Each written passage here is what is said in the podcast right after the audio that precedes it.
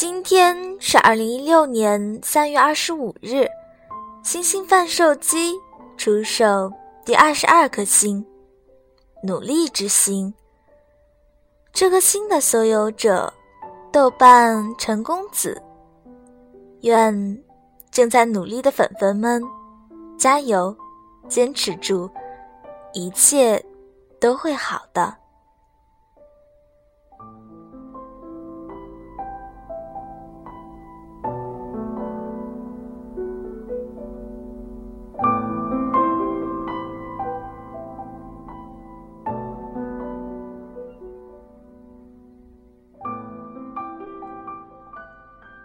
姑娘。你这么拼命，不是为了嫁给他？上班的时候，手机突然出现了一个微信群消息提醒：“嘿，姐妹们，我要结婚啦！”随即映入眼帘的是娇娇和一个帅哥高举着大红本、脸贴脸的自拍照。这下。群里一下子炸开了锅，江爷，这次玩真的呀！我操，这哥们儿好帅！你走的啥狗屎运？啥时候举行婚礼？等我们整死新郎啊！快说，他是干啥的？速报身高三围，家庭背景。我们姐妹团还没同意呢。你就这么悄无声息嫁做人妇了？看着看着，噼里啪啦的满屏消息，我犹豫了一下，点开娇娇的对话框，发了一句：“怎么样？”娇娇很快回我：“他比金哥对我好。”然后又补了一句。好的太多。娇娇跟金哥谈恋爱的时候，我们还在上大二。娇娇是我们宿舍最爷们儿的女孩儿，除了身兼宿舍长、生活部部长、学生会副主席之外，还包了各姐妹宿舍的电脑修理工、下水道通水工、爬窗取钥匙员。等等，凡是有姐妹说：“哎呀，这个怎么弄？”的时候，只要在她的视线范围之内，她都会跳出来吼一句：“放着我来。”于是，娇娇成了我们宿舍及众姐妹心中的大神。但是，娇娇有一个致命的弱点。就是金哥，娇娇追金哥的过程在当年闹得沸沸扬扬。原本金哥是八竿子打不着关系的环境工程系，而我们是隔了十万八千里的外语系，连公共课都没有交集。而娇娇虽然经常对着男生花痴。但我们总觉得他只是喜欢嚷嚷，真要谈恋爱还是不可能，因为说实话，我们都觉得他压根儿不需要什么男朋友，得找个女朋友才对。而且，我们也无法想象娇娇变成小女人会是什么样子。但据娇娇说。她很早就对金哥动了心。娇娇第一次春心荡漾，是因为一瓶养乐多，而那天正好是校运动会，娇娇参加了女子四千米长跑。十圈，跑到第八圈的时候，娇娇开始加速反超，在刚刚。超过原本第三名的女生时，这女生拽了他一把，差点儿把他拽倒。娇娇最后拿了第三，那女生拿了第二。体育部的同学在终点处拿着矿泉水迎着娇娇。娇娇坐在地上，低头喘息着。旁边不知道谁递来一瓶养乐多，娇娇一仰头灌完养乐多，才发现面前站着的清秀男生压根儿不认识。他低头看了眼养乐多，才觉得莫名其妙。谁会带这种东西来运动会啊？而且，这又是谁？娇娇正疑惑时，第二名女生那边有个人冲这边喊道：“金哥，走啦！”清秀男对娇娇笑了下，走向第二名那堆人群中，然后上了环境系的观众台。我靠！娇娇默念了句，心里。却开始春心荡漾起来。经过了这件事之后，娇娇在宿舍里念叨了好几天的养乐多，扬言要追养乐多男。我们谁也没把他当回事儿。以他的性格，每个星期换着可乐男、雪碧男、奶茶男都不足为奇。可没想到，不久之后，娇娇真的再次碰到了金哥，而且还是因为一瓶养乐多。那天在图书馆，娇娇在一楼的自助咖啡机买咖啡时，发现旁边的小桌子上放了一瓶养乐多。娇娇环顾四周，发现没人。便走过去，拿起瓶子，端详了一番。正看得起劲儿时，金哥在他背后说：“想喝啊？我就上了个厕所，养乐多看来就要被人抢走了。”娇娇吓了一大跳，但他镇定的一把撕开瓶口，喝了个干净，然后把空瓶子。递给金哥，说了句“不客气”。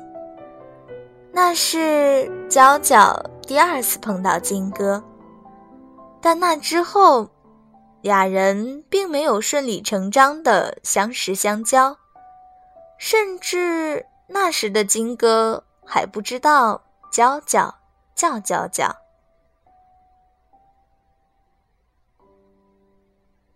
不过。娇娇从此便走上了搞定金哥的路。他先是找到学生会的朋友，打听到环境系的同学，再通过同学的同学的同学，一路问到了认识金哥的人。然后，他并没有直接要金哥的联系方式，而是复印了一份金哥班级的课程表。只要他有时间，就悄悄蹭金哥的课。最开始，他是坐在教室最后排。后来发现金哥总坐在同一个位置，他就挪到了金哥的后面。在日复一日的蹭课之路上，金哥的室友们终于发现了娇娇的存在，开始起哄。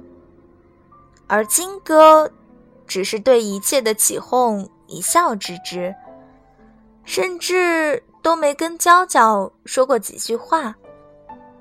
后来，娇娇就做了件让整个环境系惊天动地的大事儿。谁也不知道，娇娇是怎么贿赂思想道德课的老师的。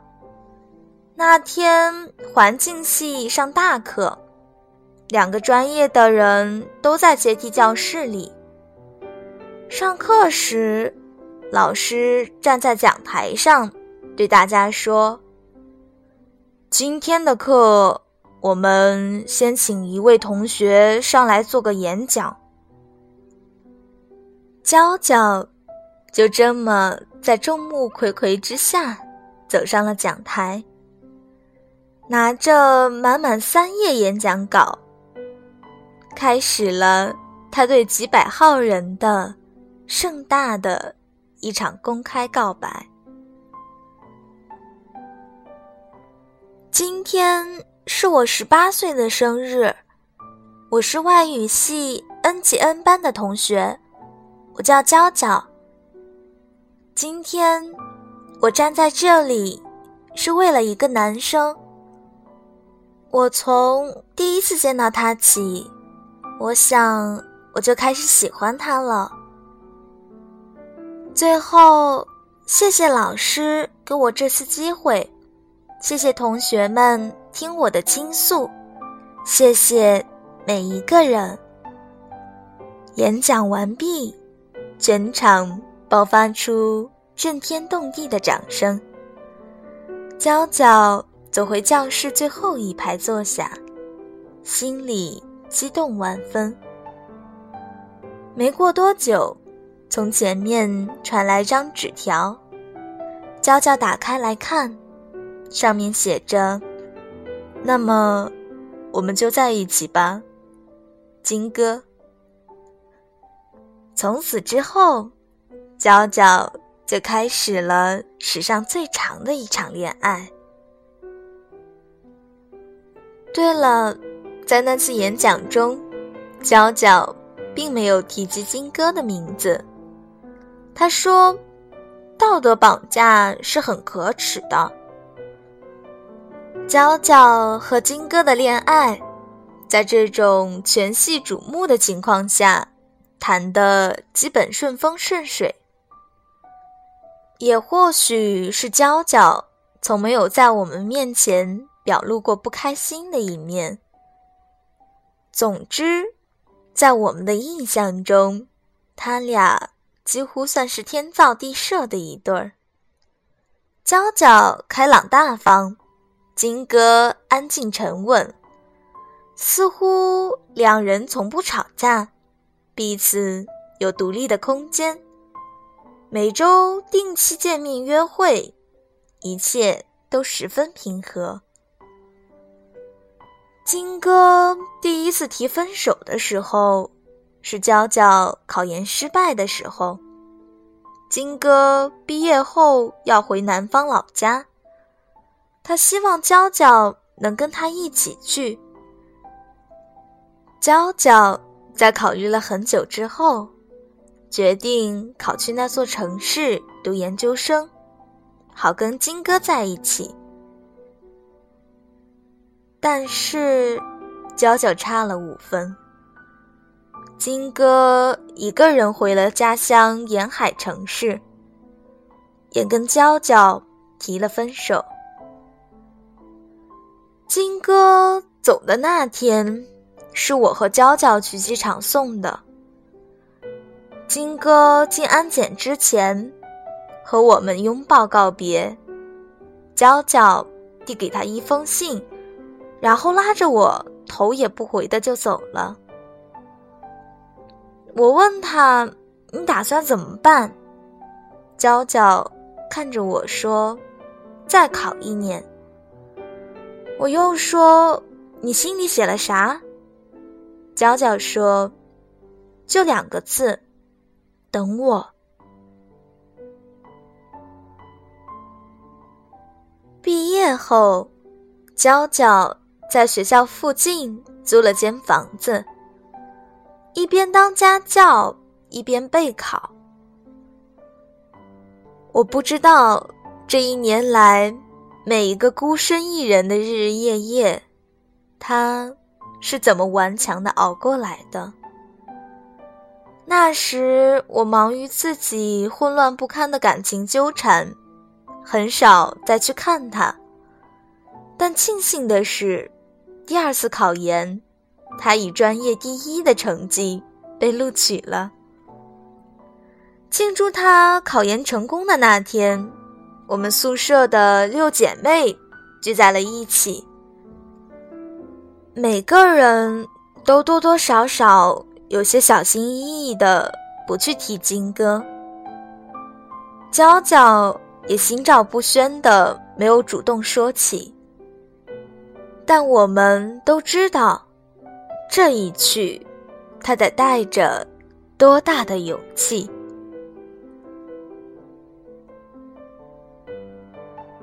他去新学校报道的时候，很快便向我们宣告，他和金哥又在一起了。意料之中的事儿，我们送上了种种祝福和叮嘱，并以此相互勉励，努力一定会有回报。金哥。第二次提分手的时候，是娇娇研究生即将毕业的时候。那时候我们才知道，金哥原来是个官二代兼富二代，家庭背景在当地实力雄厚，母亲是商人。金哥带娇娇回家的时候，父母并没有表态。但也算客气的以礼相待。后来听娇娇说，金哥的父母私底下只对金哥说了四个字：“绝对不行。”娇娇对一切心知肚明。娇娇是外地小县城的，父母。是再普通不过的工薪阶层，还有一个弟弟和一个妹妹在读书。他跟我说：“我不怕任何人瞧不起我，瞧不上我的家庭，我只怕金哥瞧不起我。”但是，让娇娇心寒的事情还是发生了。金哥没有瞧不起他，但金哥完完全全在家里没有任何的发言权和决定权。那时，金哥每次偷偷跑出来找娇娇约会，都要掐着时间点赶回家。有一次，娇娇。终于忍不住开口问他：“你能说服你父母吗？”金哥犹豫了一下，点头说：“好。”那天晚上，金哥在短信里跟娇娇说：“对不起，还是分手吧。”娇娇没有再主动的找过金哥。毕业的时候，他拼命学习，准备了半年，在没有任何关系的情况下，考进了银行。与此同时，他还修了经济管理的双学位。金哥断断续续的联系了他好多次，每次见面他都去，每条短信他都回。或许因为我只是一个普通家庭出身的身外人，父母从小对我也格外尊重，所以我很难理解，在现实生活中，究竟是怎样的强势，才会压迫子女连爱情都不能自主选择？又或是，我可以理解金哥父母的决定。但我还是很难理解金哥，是他爱的本就不够，才不愿与父母抗争；是他爱的足够，却难以违背孝顺的名义；还是退一万步来讲，他也认同这种门当户对在婚姻中的重要性。欣慰的是。娇娇很争气。去银行工作以后，她加班加点学习工作，从金融业务做起，业务越做越好。而在学校导师的指导和帮助下，他也发表了多篇研究论文，出了第一本自己的论著。当他告诉我们这些的时候，看到他与我们在短短几年之内拉开的差距，所有人都惊呆了。后来，当他当上了银行的业务经理，收入翻了几番，成了学校的客串讲师，自己也买了车，存了钱，给父母花二十万在家里。买了套房。这时，他也和金哥订了婚。在群里收到他订婚消息的时候，我们还是挺吃惊的。他晒了一枚硕大的订婚戒指，银光闪耀的多面切割钻石，闪闪发光。香港私人定制。他说：“下个月一号就是元旦，我订婚。”作为一群单身穷苦女屌丝，我们纷纷用史上最恶毒的语言去攻击他，并满怀恶意、心存真挚的祝福他。我们每个人都在感叹时，他说：“幸福的路。”很漫长啊。后来没几天，有一个夜里，娇娇突然在 QQ 上找我。我问他：“怎么了，大神？要订婚啦？激动的睡不着？”他说：“我把订婚戒指退了。”我大惊，一下子精神起来。爬起来，开始八卦盘问。他说：“要订婚的时候，我跟金哥商量结婚问题。现在不是十二月了吗？金哥说，他父母说明年年份不好，要后年结婚。我我说我靠，要拖这么久？他说，我跟金哥说了。”先领证也行，我不在乎形式，但他父母也不同意，说婚礼后再领证。我我问他，那你父母怎么看？他说，我爸妈什么都随我，他们不会有什么意见。但我不高兴的是，这件事，金哥。自己不跟我父母说，要让我自己跟父母开口。可我开不了这个口。我和娇娇聊了很久，很多细节已经随时间淡去，不再清晰。但我知道，他绝不是因为结婚日期推后这种事儿。才草率做的决定。我记得他对我说的最后一段话：“我从来没有奢望过他会给我怎样的好生活，我只是拼了命的想跟他在一起，想靠自己的努力去做我想做的事情。等我。”真的做到这一切的时候，终于等来了金哥的求婚。我突然发现，我已经不再想要这个结果了。我原以为他递上戒指的那一刻，我会喜极而泣。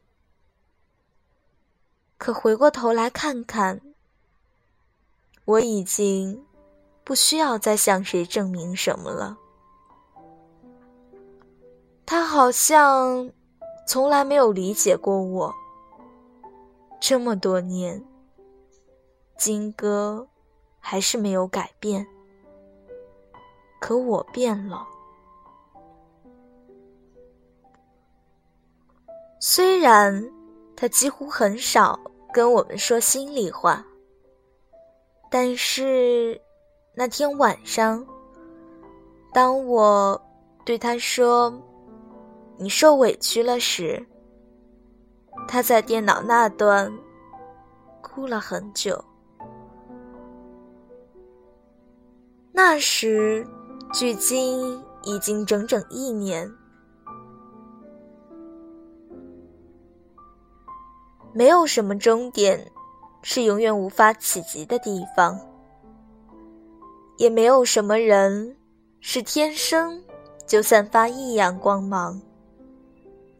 亲爱的姑娘，你那么拼命，不是为了嫁给他，而是成全了那个更好的自己。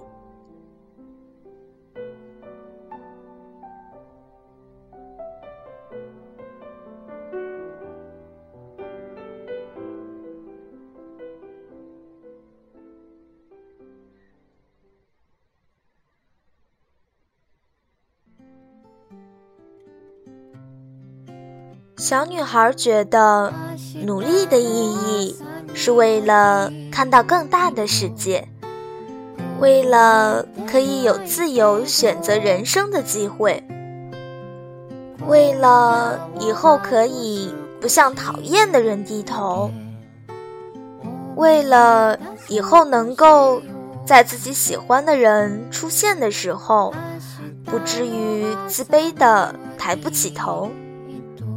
而是充满自信的、理直气壮地说出：“我知道你很好，但我也不差。”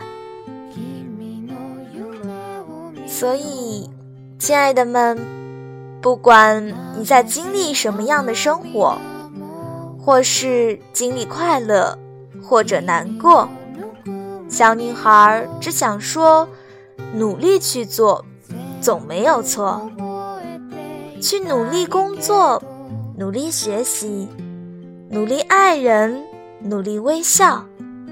相信你的努力总会有回报。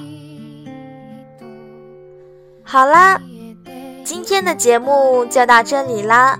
很舍不得跟你们说晚安，但是还是。